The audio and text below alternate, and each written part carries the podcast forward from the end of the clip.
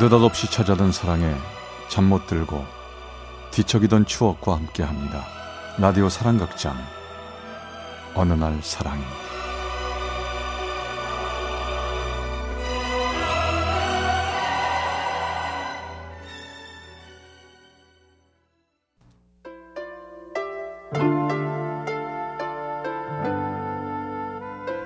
사랑의 체험수기 어느 날 사랑이 제 177화 이해할 수 없는 관계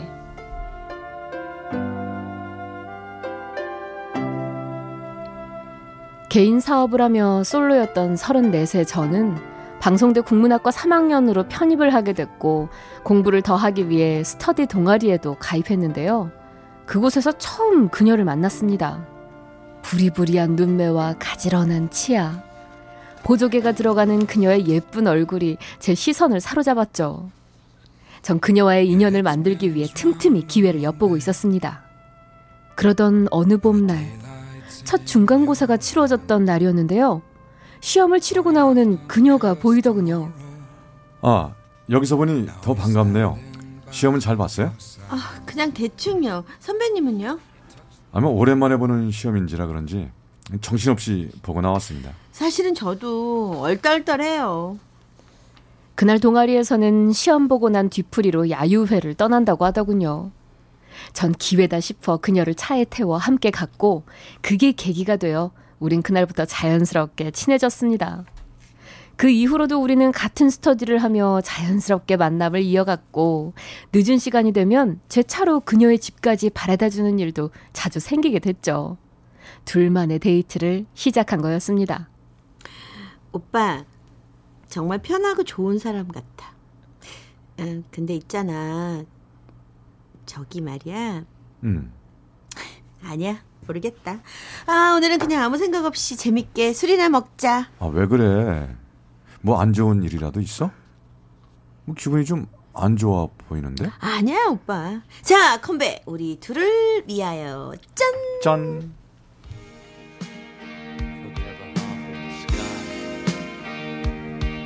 저는 가끔씩 그녀의 얼굴에 드리워져 있는 이유를 알 수 없는 어두운 그늘을 느끼게 됐고 근심스러운 마음으로 그녀를 바라봐야만 했습니다.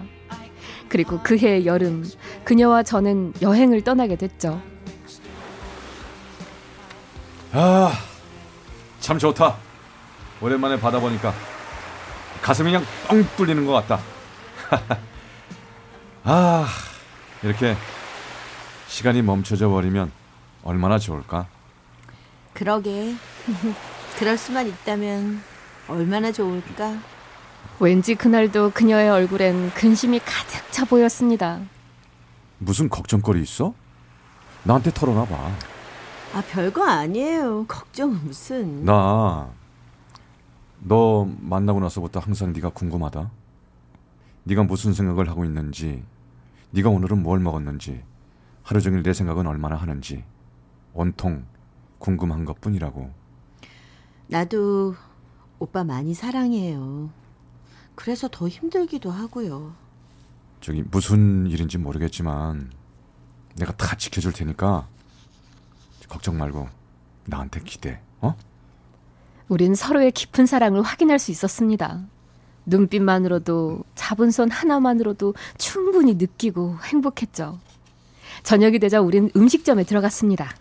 사장님 여기 주문 좀 받아주세요. 아이고 아직 신혼이신 것 같네. 아우 참 보기 좋아요. 너무 잘 어울리는데요.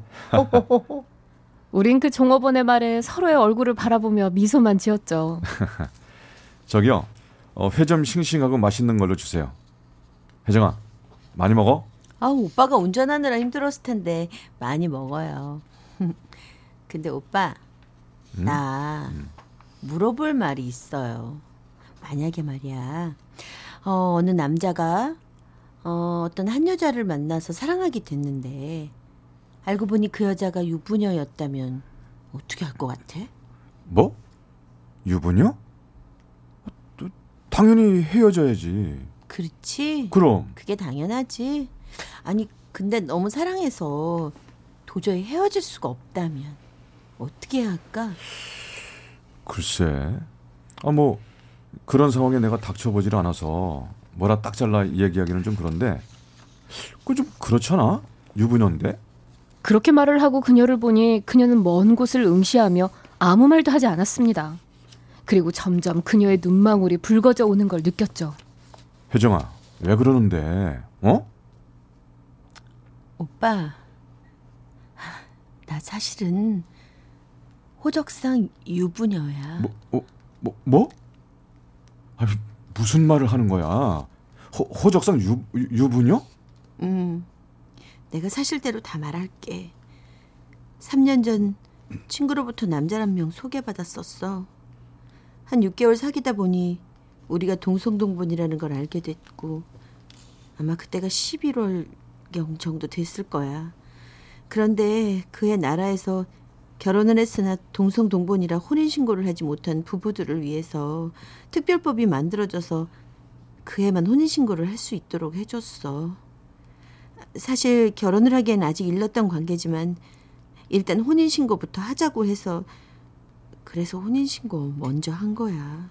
그, 그래서 너, 너도?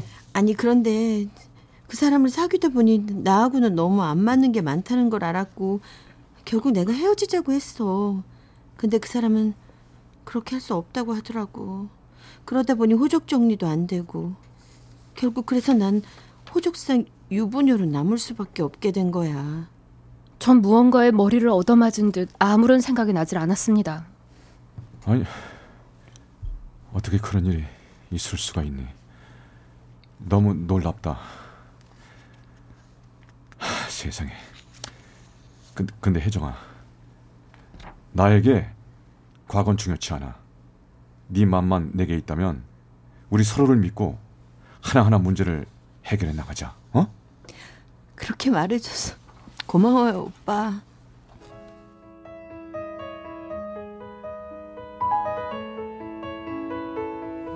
전 그녀의 손을 꼭 잡아주며 마음속으로 그녀를 꼭 지켜주겠노라고 다짐했습니다.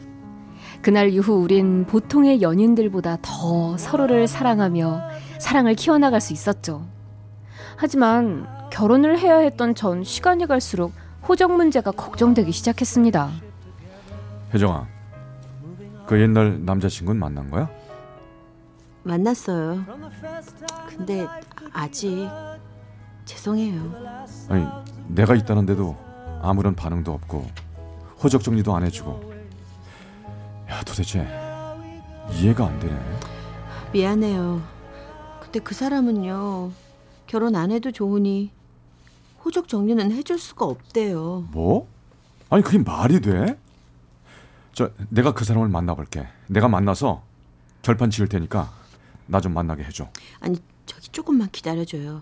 그 사람도 정리할 시간이 필요한 것 같아. 내가 내가 다 알아서 할게요. 그래, 그럼 알았어. 좀 더 기다릴게.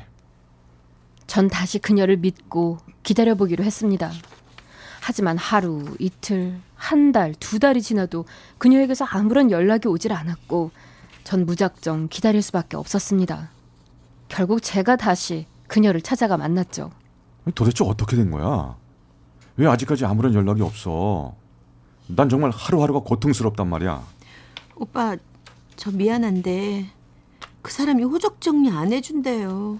이러지도 저러지도 못하고 어, 정말 죽겠어요. 아니 그게 무슨 말이야? 서로 사랑하는 것도 아니고 그렇다고 부부처럼 사는 것도 아니면서 아니 왜 호적 정리를 못 해준다는 거야? 나도 모르겠어. 나도 어떻게 해야 될지 모르겠다고. 나 정말 미치겠어. 가만 있어봐. 아무래도 저 그 남자 내가 만나야 되겠어. 날 만나게 해줘. 오빠가 만난다고 뭐가 달라지겠어요. 저기 마음은 착한 사람인데 어, 왜 그러는지 정말 모르겠어요.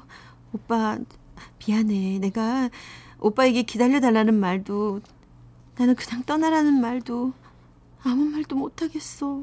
아씨 정말 미치겠다. 난 너무 힘들어. 도대체 사랑하는 널 두고 난 어쩌란 말이야?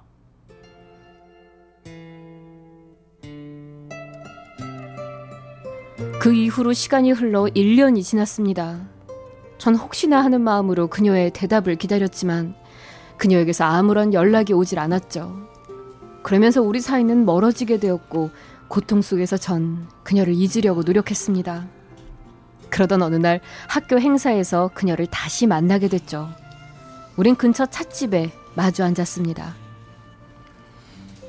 얼굴이 수척하네. 잘 지냈니? 나 안 보고 싶었어? 보고 싶어도 참을 수밖에 없다는 거 알잖아요. 그 얘긴 그만해요. 어, 오빤 사업 잘 돼요? 그냥 그렇지 뭐. 근데 어, 지금 이런 말 묻기가 좀 그렇지만 그 문제는 어떻게 됐어? 아직도 해결 안 된 거야? 네, 아직이요. 정말 기가 막히다. 너도 그 족쇄로 인해 많이 답답하겠지만 나로서도 정말이지 말도 안 되고 이해가 안 되는 부분이야. 아니, 어, 아니 어떻게 어떻게 아직까지 그러니? 어? 그녀는 아무 말 하지 않고 고개만 떨구었습니다. 전 더 이상 할 말이 없었죠. 그리고 전 그녀를 마음속에서 떠나보내고 새로운 여자를 만나 그해 가을 결혼을 하게 됐습니다. 여보세요? 오빠, 저 혜정이에요. 결혼 축하드려요. 고맙다 혜정아. 넌 어때? 저요? 저 여전히 똑같아요. 오빠 행복하길 진심으로 빌게요. 잘 사세요.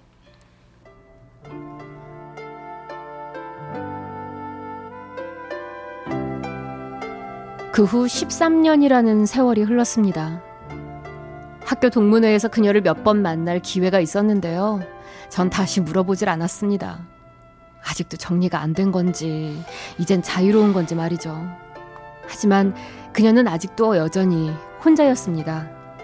지금 이렇게 아무렇지도 않게 말할 수 있지만, 그때 그 시절 시간 속에 저는 정말 이루어질 수 없다는 사랑 앞에 괴로워했었습니다. 그리고 지금은 하루빨리 그녀가 좀 더 자유롭게 되어 좋은 사람 만나길 빌어봅니다. and the daylight's in your eyes. 서울 노원구의 지승환 씨가 보내주신 177화 이해할 수 없는 관계 편이었습니다.